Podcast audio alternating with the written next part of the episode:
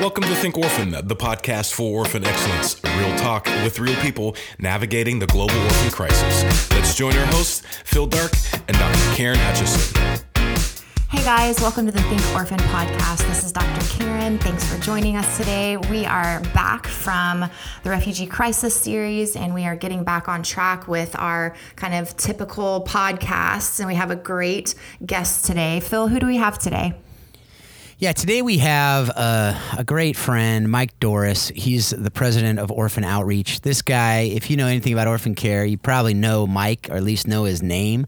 He's been doing this for four decades, and that that's just a really long time. Um, that's that's longer than Karen's been alive. Um, it's almost as long as I've been alive. And, you know, it's it's so good to hear from this man because he's been through it. He's been through the ebbs and flows. He's been through different trends. He's been through a lot of debates. He's been through so, so much. And the amazing thing about him that I've absolutely loved getting to know him is his humility.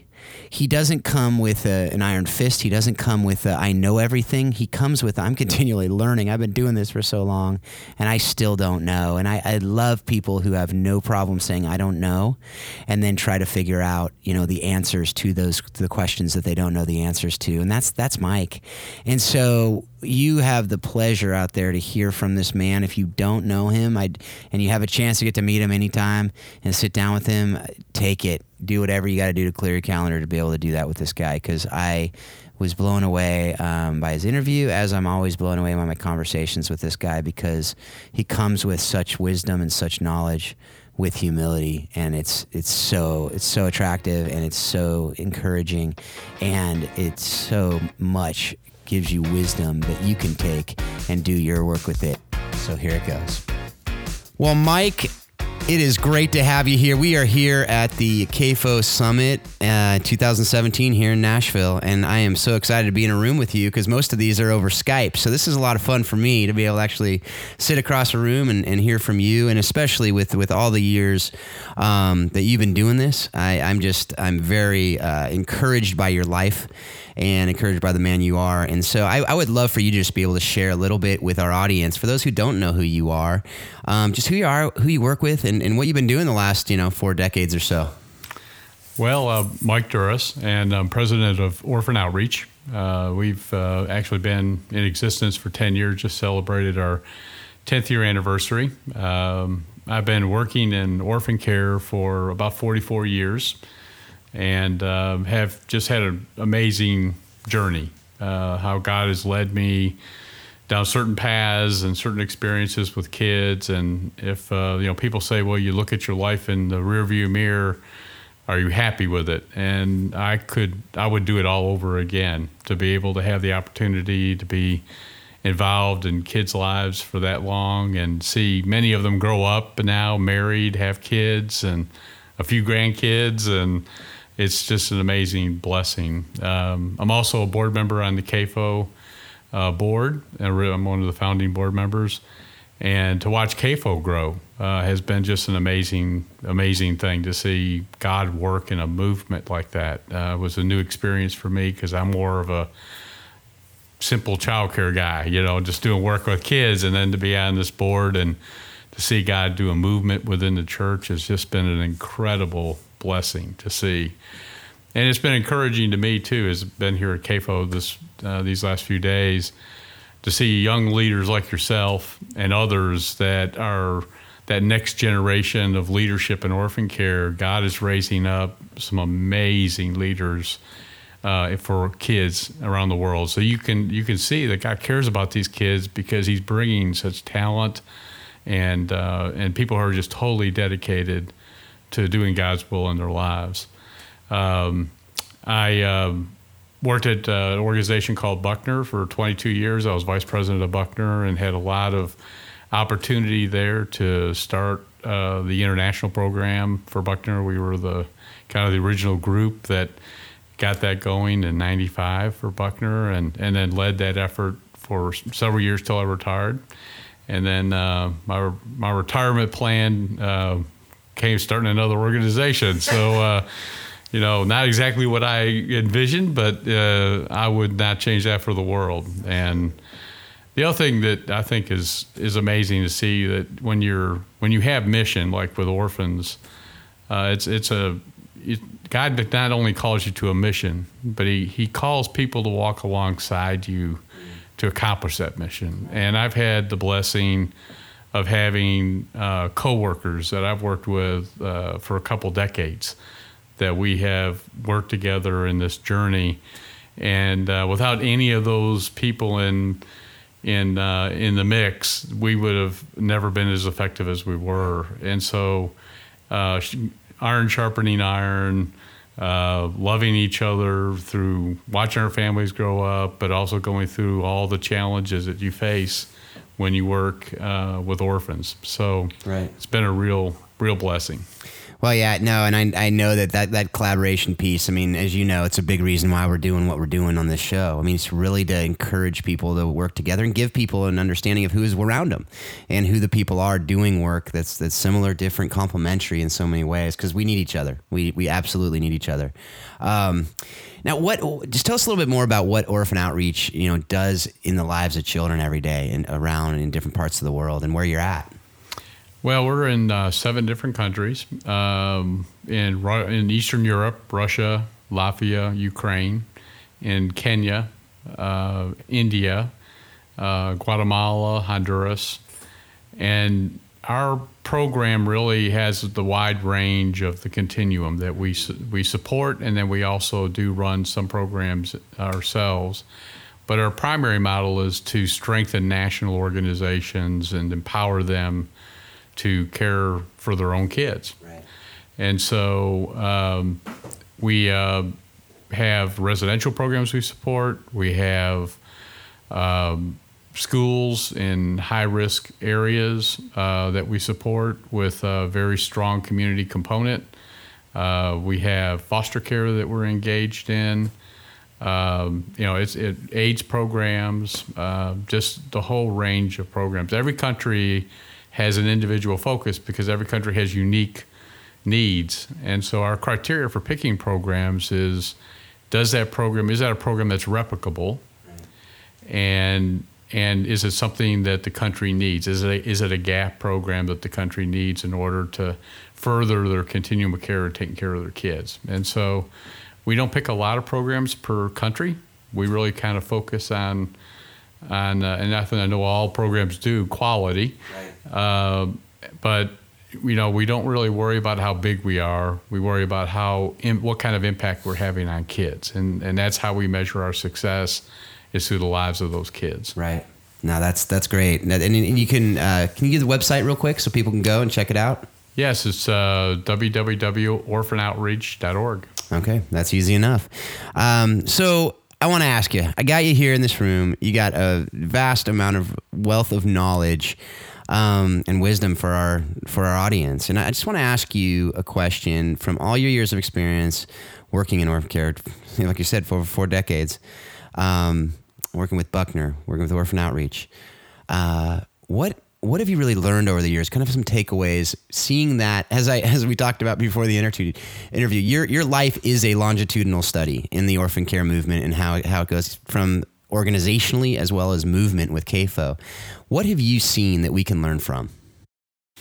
Well, you know, when you work in a in a field for as long as I have, um, I remember Yogi Berra once said, uh, it's deja vu all over again.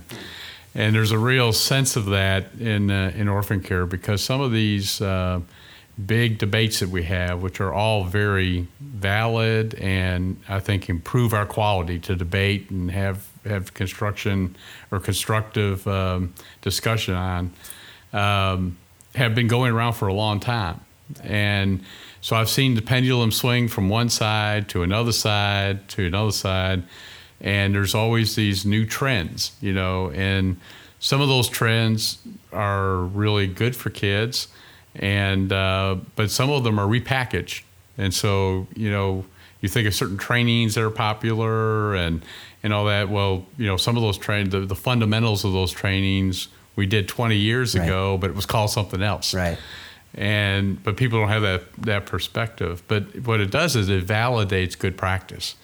Because if you see those principles being echoed again and again and again, the things that don't work fall off. Right. And the things that do work stay on, and they get enhanced as you move along. Mm-hmm. So, it, you know, it, it it's a matter of, you know, it's always good to stay current and see what the new research is saying, and to improve on the processes that we that we uh, use in working with kids.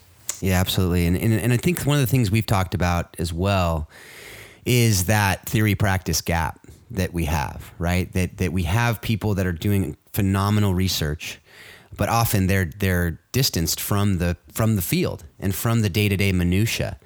And so I think that's where a lot of the debates come from. And I think a lot of the vitriol and a lot of the anger and a lot of the, you know, that you see sometimes, unfortunately, because we should be on the same team loving each other, but instead we're arguing with each other. And what I've seen, and I, I'm seeing you nodding, so I think that you've seen as well, a lot of that does come from that theory practice gap. And I, what I'd love to do with you is just take a few different things that that we know are debates. And I just love to hear from you on what you've seen. And we're not going to come to the the answer. So if you're looking for that out there, I'm sorry, we're not going to have that for you this morning. But let's take residential care, for instance. And, you know, we have so many studies that have been done on that. And and really what you see with studies, too, the issue a lot of times you see are the uh, the idea of the success measures and definitions, and all of that determines what the study will will find out as well. But it's it's always distanced from the the actual on the ground. And so can you speak to that for a bit as far as, um, let's take residential care and, and the debate and how you've seen that kind of play out over, you know, over time, but also today? Well, the residential debate is an interesting one because it's uh, it's probably, of all the topics that we discuss, is the push toward family care and permanency, and what role does residential play in that, if any. Mm-hmm. Some would say it has no role because right. it's a bad model. Um, you know, residential care has been with us for a long time historically, but it grew significantly during the eighteen hundreds. And you had uh, Oliver Twist and a lot of uh, news reports, investigative reports that went into residential care in the eighteen hundreds that generated a lot of negative press because they were not run well. Mm-hmm. And, and it, there were a lot of abuses that happened. And so you had the big commission with Teddy Roosevelt at the White House in the early nineteen hundreds, where you had advocates saying we need to uh, we need to do away with this residential model, and we need to really support families. And it actually was the seed that started the welfare movement and uh, giving payments to families to keep families together. And Teddy Roosevelt, I mean, uh, Franklin Roosevelt actually institutionalized that in a welfare system mm. and started that process, and then it expanded in the sixties. So I entered into this field in, you know, in the seventies. Right. And there were a lot of those old institutions left.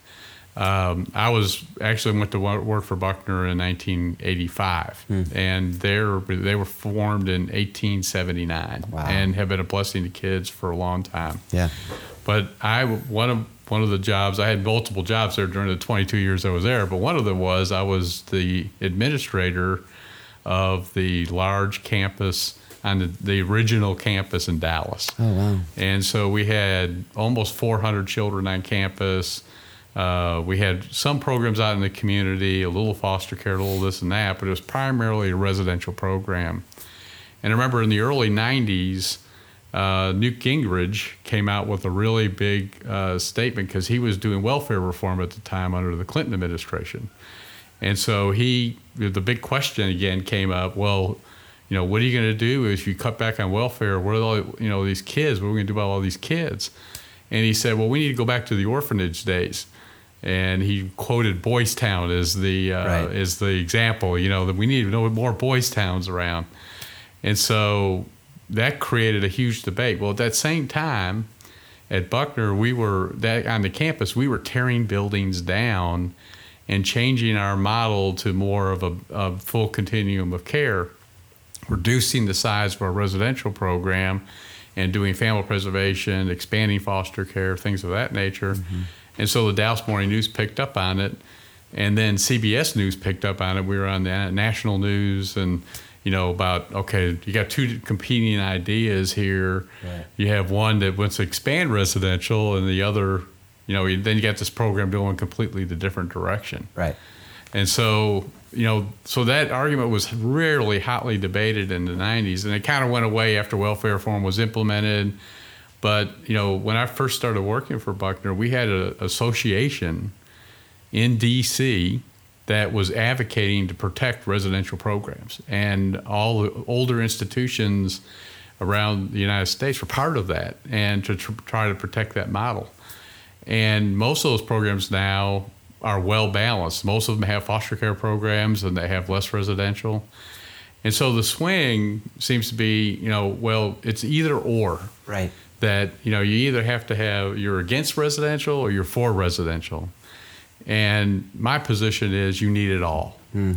Uh, you need the full to- toolkit because, you know, having worked with kids as long as I have, um, on the uh, on the Buckner campus, for example, we would have kids that were doing great in group care. And we'd say, okay, it's a great time. We can step them down into foster care now. Mm-hmm. And we put them in foster care, and within two months, they would disrupt the children, mm. the family, mm-hmm. and they would it would disrupt the foster care placement. And the reason was a lot number of kids are just not, do not want, or do not really fit well into a family setting. They can't take the intimacy because of their past and the, the damage that's happened or whatever the factors are. And they do better in group care, and uh, they're, it's much more effective. And so I think, you know, to me, I, the part that frustrates me in the argument uh, is that we tend to want to have a philosophy that fixes it. Mm-hmm. And, you know, we don't, you know, I think what we need to have is is care that meets the needs of the kid. What should drive it is not a philosophy, but what should drive it is what does a kid need, uh, what's going to be in their best interest. And right. I think residential has a place in the continuum. Mm-hmm. And I can tell you that I've been to residential programs and have run residential programs that were an incredible blessing to kids. Mm. Uh, I think it is overused in countries. Mm-hmm. They're over-dependent on it. Uh, but at the same time, I think that uh, this there's a quest right now. You hear a lot of this, that the measure of success is how fast we empty out the orphanages. Mm-hmm. But the issue is that when you when you make that your goal and you don't develop the resources and the programs you need to support the kids from, to where they're going, right. you end up hurting kids more than helping kids. Yeah. And so you need... to me, a blend of it all. And even today in our country, and as much as we tout foster care as a good alternative for out-of-home care, our foster care system's broken. Yeah, absolutely. And our prisons are full of kids that, you know, are people that had grew up out of the foster care system. Now, that doesn't make foster care a bad right. program. It means it may not be administered right, or kids were mis- misplaced, uh, that wasn't appropriate. But even now today, we have residential programs. In Texas, for example, uh, we have kids that are sleeping in caseworkers' offices because they can't find a place for them to go. Mm.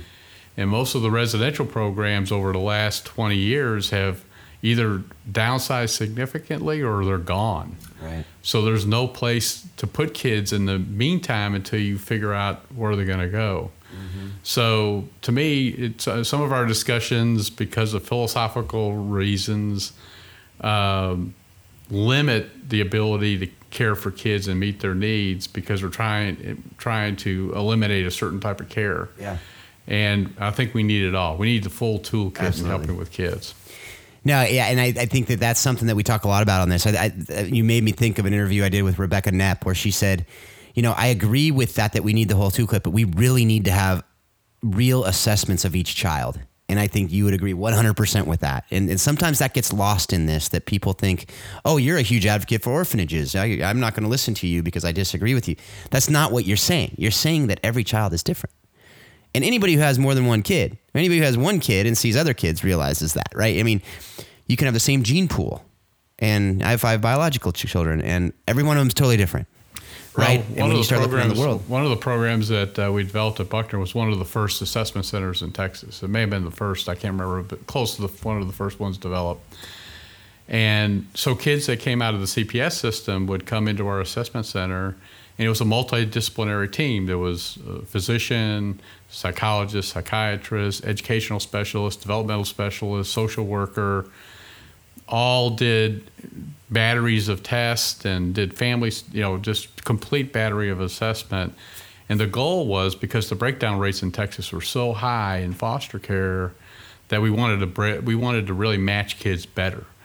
And so we we did that, and over the la- the next two years, we reduced significantly the breakdown rates in foster care because we put kids in the appropriate right. care that they needed. And a lot of it, even though we did a full assessment, one of the most important assessments was the child care worker who was working with that kid for thirty days and knew how that kid ticked right, right. and and said, this kid's not ready for foster care yet. Mm. They need some more structure and and they need more intervention, but they possibly could move, be moved into foster care. Yeah. And one of the things I really feel like with this big movement of shutting residential down, and I, this may be a little controversial, but I think foster care connected to residential programs is a really good model. Mm. Because kids that are that are in residential and you start developing a foster care program, when kids go into foster care and they disrupt, they go back to the residential and stay within the same milieu. Mm. They're staying within the same umbrella of people that they yeah. know that care about them. Right. And then you can work with them and then maybe look at another, you know, getting them back into foster care or determining they need group care. Right. But the whole goal, is, what we want for every kid is permanency. Exactly. You know? No one argues that. If we could find a family for every kid, that would be the ideal, that exactly. you could be able to do that. But the reality is that that's not going to happen. Right. I mean, you know, and and I had someone, we'll say who it was, but someone, you know, in a high position was telling me, well, don't you think God can provide a family for every kid? And we don't need all this other type of care. We can just move them into mm-hmm. adoption. And I was like, you know, well, I think God could do that, right. but he hasn't done right. that. And so the we have to deal with the reality. Um, and Guatemala is a good example. You know, there's a big push for anti-deinstitutionalization in, in uh, Guatemala. And there is an over-dependency in Guatemala in residential care. There's no doubt about that. But when you look at, the, for example, girls that are getting pregnant under the age of fifteen, yeah. There's five thousand girls that get pregnant a year in that in that category that have been abused, neglected, and trafficked. Guatemala doesn't have the capacity to currently to handle all those kids. Mm-hmm. And so if you start c- closing down options for them before right. you develop resources, where are those kids going to go? So to me, you have to be realistic about the uh, the approaches that we use, and how you get from point A from point B is as important as getting there. Absolutely. Yeah. Now, and I, I think it's so important to hear that. And everyone out there listening, listen to what was said and don't get stopped when he said residential care. And it's, it actually is good because so many people do that. And we really need to listen to each other in this because there is there, you, you said it exactly right. Can God, God do it? God can do anything. That's like saying, well, I'm called to do this. It's hard to argue with that when you say it, when someone says that. So God can, of course God can do it, but we live in a broken world right now, right? You know, the fall happened. And we need to realize that the fall happened and we live in reality. So how do we wade that reality while still keeping that gold standard excellence? We're reaching for this. And, um, and also setting up systems that are set up well. Yes. Because, uh, and I've been involved in setting up foster care in Russia, Latvia, say Kenya, Peru, uh, Guatemala, and uh, Honduras. We're working with Honduras now. So several different countries have yeah. been going through this transition, trying to develop up, develop foster care. And to me, how you man, how you manage a program is as important as developing the program. Right. And what happens in many of these countries, they have, okay, we need more foster care. So they implement it, but they don't put enough resources into it. They don't have enough case managers or case management to family ratios are poor. Mm. There's not enough training. There's not good selection of families.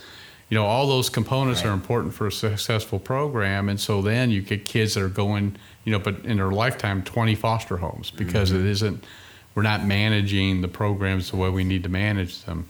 Yeah. And so to me, you know, I had a mentor that I, I'll never forget. You know, every one of us has those people that are pouring into lives that had a lot of experience. And he said, you know, the best way to make a kid better is being there mm. day after day after day in a consistent way. Mm-hmm. And I feel like that that really is true, right. That, you know, a lot of kids, you know, even if they act out and they have problems, if you're there every day and you're being consistent with that kid and you're and you're providing good care, that kid's going to get better. Yeah. And so we need foster homes that are doing that and trained it and how to do it well with excellence so that you can have a good outcome. Yeah. And my fear is for a lot of these countries is that they're being driven to destroy one type of care for for a type of care they're not ready to handle yet. Mm-hmm. And so to me, I think we need to develop the alternative first and then get a balance of moving those kids into that alternative. Right. And I, I think everyone out there listening, I mean, we, we are we we're coming close to the end of this interview because we gotta we gotta move on to a couple others that got scheduled today. But I could go on with Mike for days and days on this, as I'm sure all you can. So those of you who are in those countries that Mike's already working in, I encourage you to reach out to him. And if you, even if it's a different country, he will be able to advise you just on these overarching principles that absolutely um, uh, apply really in every situation out there. Just thinking through these things at these high levels while understanding that there's a reality that that we're that's in front of us. And I think one area I want you to touch on real briefly, we could talk on this for about six weeks, I think, and we we have on many interviews, but I'd, I'd just love for you to be able to share how you think we, as the orphan care community, particularly working with children, can do mission trips well, because uh, I think that's a that's a huge issue, obviously. But to really focus not on what's wrong, we hear what's wrong all the time. We I think we're we're getting clear on that. But how can we do them well? What's a few nuggets you have for people out there? Well, I I know there's a big anti-mission trip movement within orphan care, and uh, I will tell you that I'm I just I'm on the other side of that argument mm-hmm. because I think mission trips are are really, they do two things. One is they, they make people in the church aware in a real way what the issues are to see if God's calling them for that mission. And secondly, what what helps kids get better is relationship. Mm-hmm. And and so we've got an AIDS program in India, for example, that we have a church out in, uh, in on the West Coast uh, that go that goes is really, that's their their place. It's residential plus the community component to that program. Those kids love every people, every person on that team.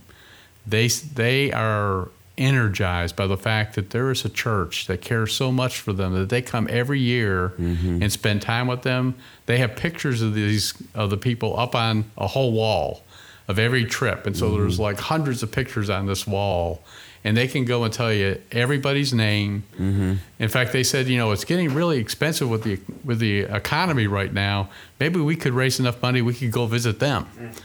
You know, that that connection, they feel like they're so important because this group from the U S A is coming every year to care about them. Right.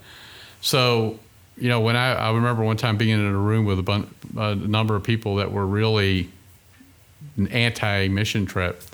I was one of the few there that was more pro. And so I just said, you know, um, how many people here got involved in orphan care because they went on a mission trip? And everybody raised their hand. Wow. And there, there's an argument that says, well, only ten to fifteen percent of the people that go on a mission trip actually stay engaged and give money. And so is that an effective use of those dollars? But the reality for us is that that ten to fifteen percent that stay engaged is ninety percent of the budget that we have to take care of kids. So to me, yes, there's bad practice with mission yeah, trips, absolutely. Undoubtedly, and yep. we need to improve uh, how churches look at mission trips and how they can do them more effectively. But I feel like we don't need to throw the baby out with the bathwater. Absolutely, and I think that that's that's it, kind of the same principles apply that we talked about for the you know fifteen, twenty minutes on this interview about residential versus you know foster versus adoption, whatever it is. It's the same really. To think about it, just because something has bad practices doesn't mean you throw it out. How can we do it well? And that's really what we're trying to get to with this, with this, with this. Uh, well, there's a real popular book out, which is a great book, by the way, Helping Hurts. Okay. And, uh, Brian and his co-writer did a great job with that. Very important book for people working in this space. I recommend everybody read it, but I would say, you know, I told us our staff, I said, you know, I think I'm going to write a book when helping helps.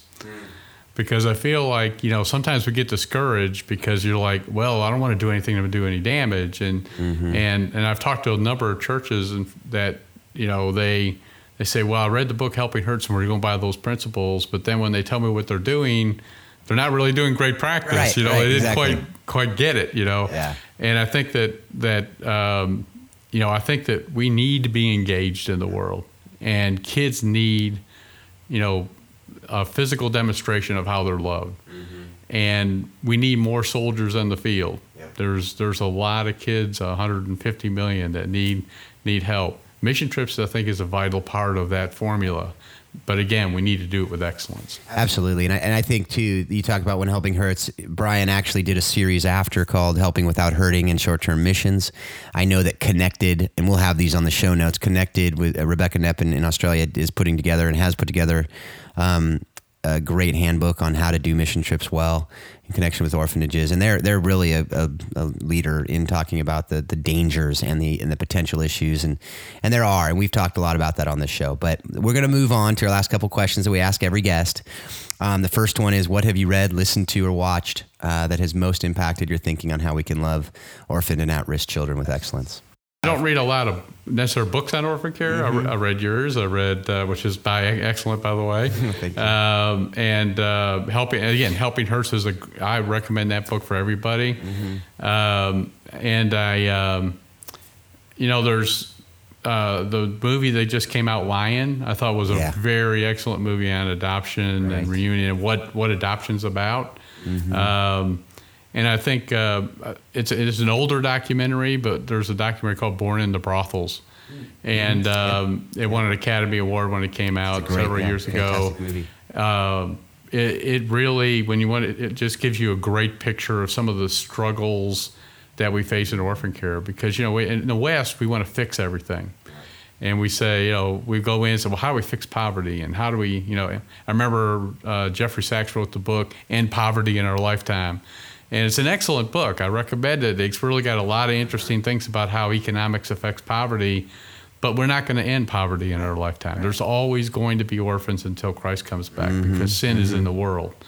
But God, God calls us to be light in the midst of that darkness, right. to be, you know, to have kids have an opportunity to have hope. Mm-hmm. And that, I think God calls us to be faithful, not mm-hmm. necessarily to fix stuff. Right. right. Right. Those are some great recommendations. I agree with them all. Um, last question. What one person has most impacted your thinking on how we can love orphaned and at-risk children with excellence? Um, well, a guy that was really, really important in my life in early development was a guy named Johnny Wright. And he was uh, vice president of Buckner, and I worked worked underneath him.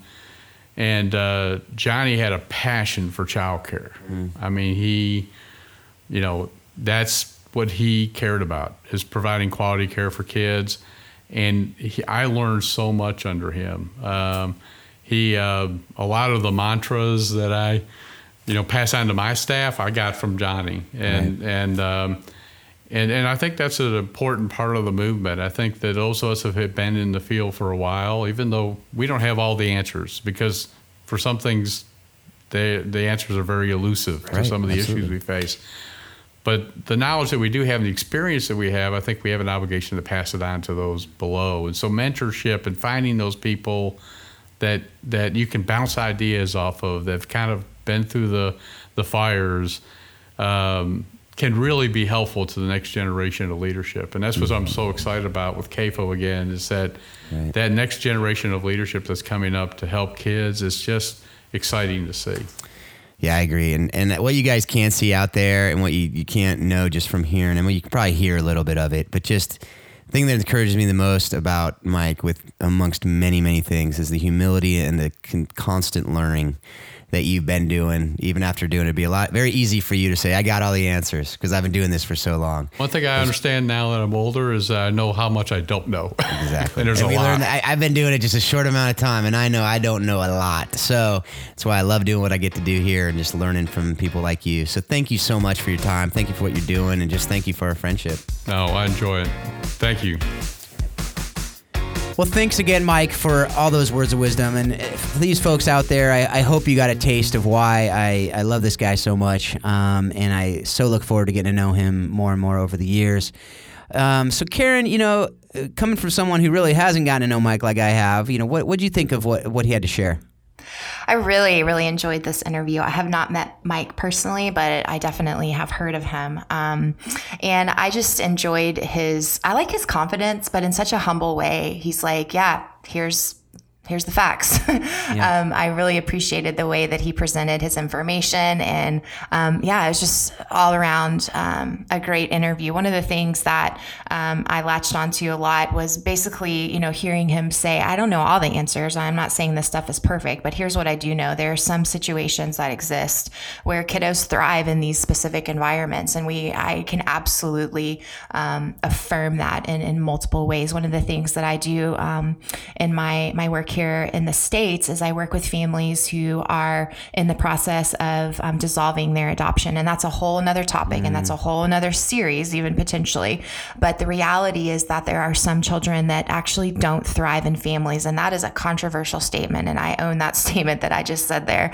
Um, but I, I, I appreciated what he's saying in that. He's saying, yeah, there's some kids that actually, they do a little bit better in a residential treatment environment, especially when there's intentionality to form a relationship with that child. And especially, here's the part that I want to emphasize, and the whole reason I even started talking about this is that he's saying, especially when you have workers and staff members who are trained to do it well. Mm. And that's the piece that is just such a heartbeat of mine, is that training and consultation. And hey, no one's perfect. Everyone isn't going to have a license or, you know, expertise training in certain areas, but we can provide trainings and we can hope to get people on the same page with that intentionality of best practice models. And I know you're tracking with me on that too, Phil. Yeah, absolutely. I mean, it, it's funny you say that, because every time I hear someone talk about training, and especially in the context of psychosocial care, I actually think of you, Karen. I, I, I think of, because you pounded that so much into my brain when we were writing the book together, just, you know, training, training, training, training, training. Yeah, you, they say they're trained, but they're not really trained. And, you know, it seems like, you know, different training means different things in different settings in different areas. And so that's something that, you know, when I hear that, it actually triggers that in my head, which I'm so glad. And that's why I love learning. It's why I love doing this. This stuff together with other people, is because, you know, th- I never would have thought about that before, you know, coming from, they don't teach that in law school, believe it or not.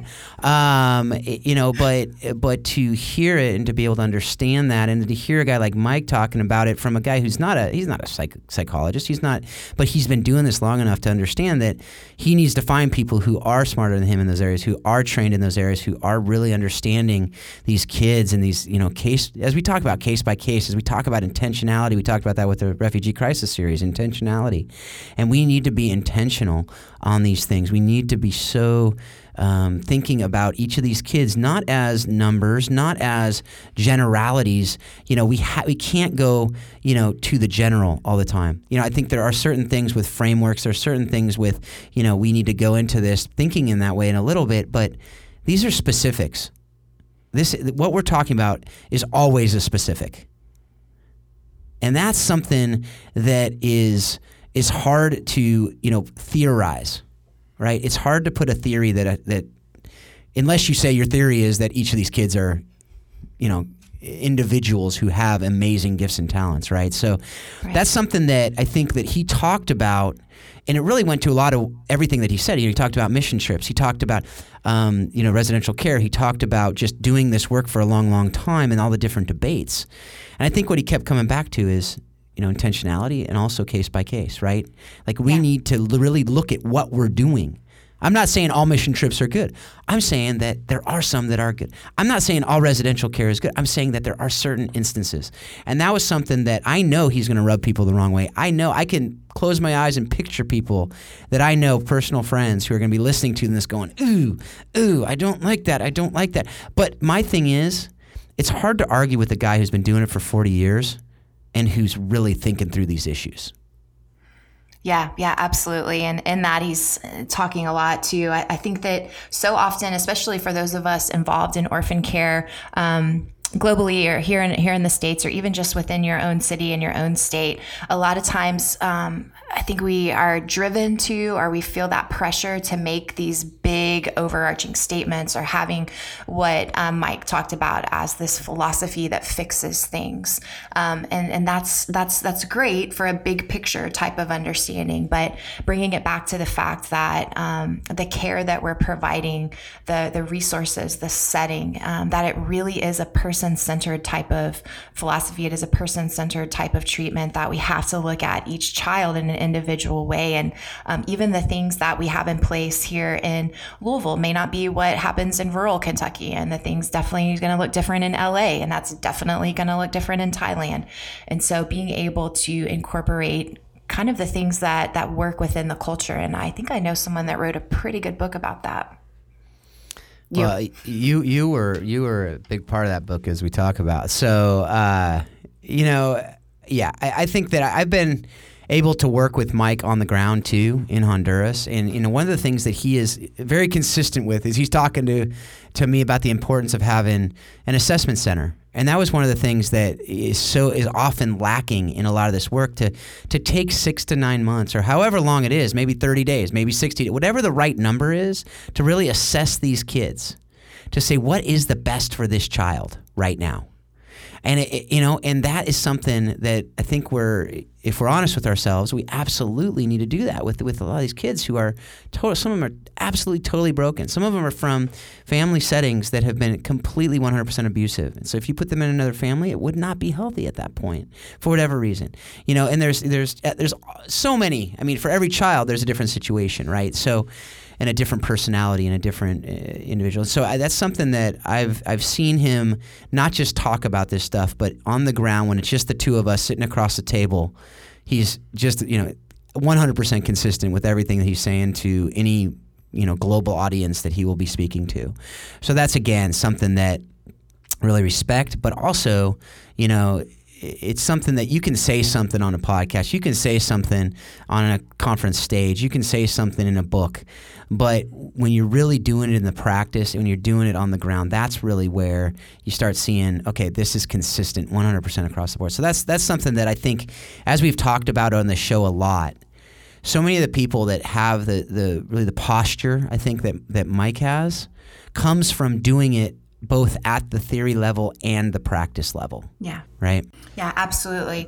Um, the other thing, one last thing I wanted to mention to you, um, you know, I think the two kind of main things that he talked about um, throughout the interview was residential treatment and mission trips. But in that, he's also highlighting an important, absolutely Absolutely important fact. Um, when he talks about that, it's the relationship that helps kids get better. And we touched upon that even in our refugee crisis series when we were talking about resiliency, and we're talking about um, the facts that we know, and the reason that resiliency exists is oftentimes because a child has that one person or that one solid, committed, um, consistent, reliable relationship. And um, whether that's in a residential treatment facility or a foster care setting or an adoptive family or a birth family setting, Um, that when children have that consistent and reliable relationship, that often sets the foundation and creates the foundation for a child to be able to heal and to thrive in whatever environment that they're in.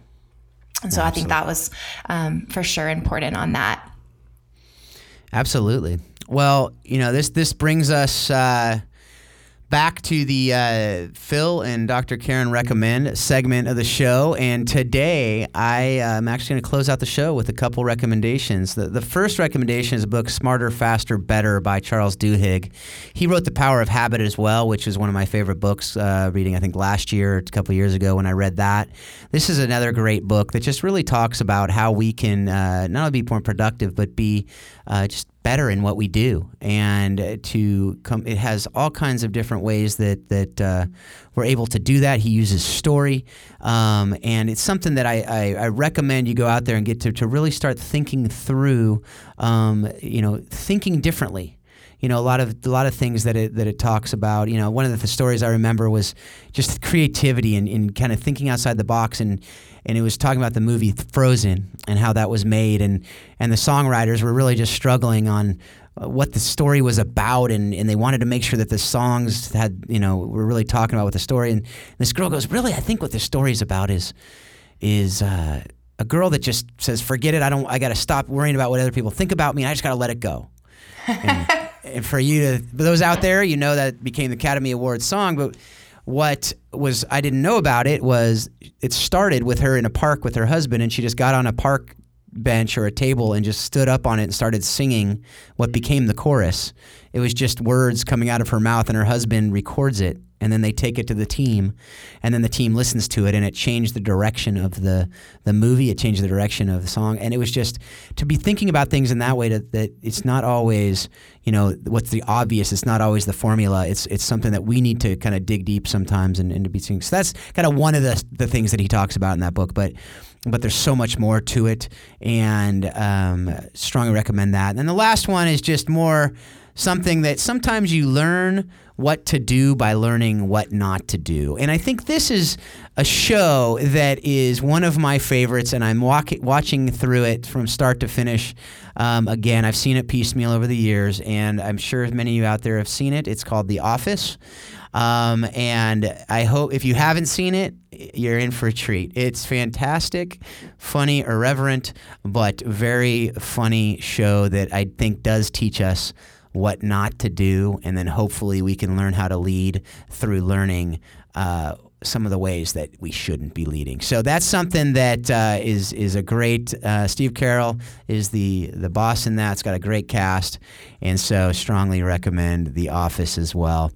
Um, well, with that, I, I hope you have a great rest of the week. I hope that you take what you've been learning um, on this show, what you learned from Mike, what you maybe learned from, from Karen and I talking here, and use it to love orphan and vulnerable children more and more each and every day. Thanks a lot. Have a great week.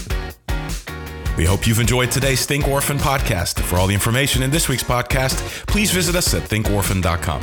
You too can be part of the conversation. Send your questions to info at think orphan dot com or join us on the Think Orphan Facebook page. Thanks for listening, and we hope you'll join us again on the next edition of Think Orphan.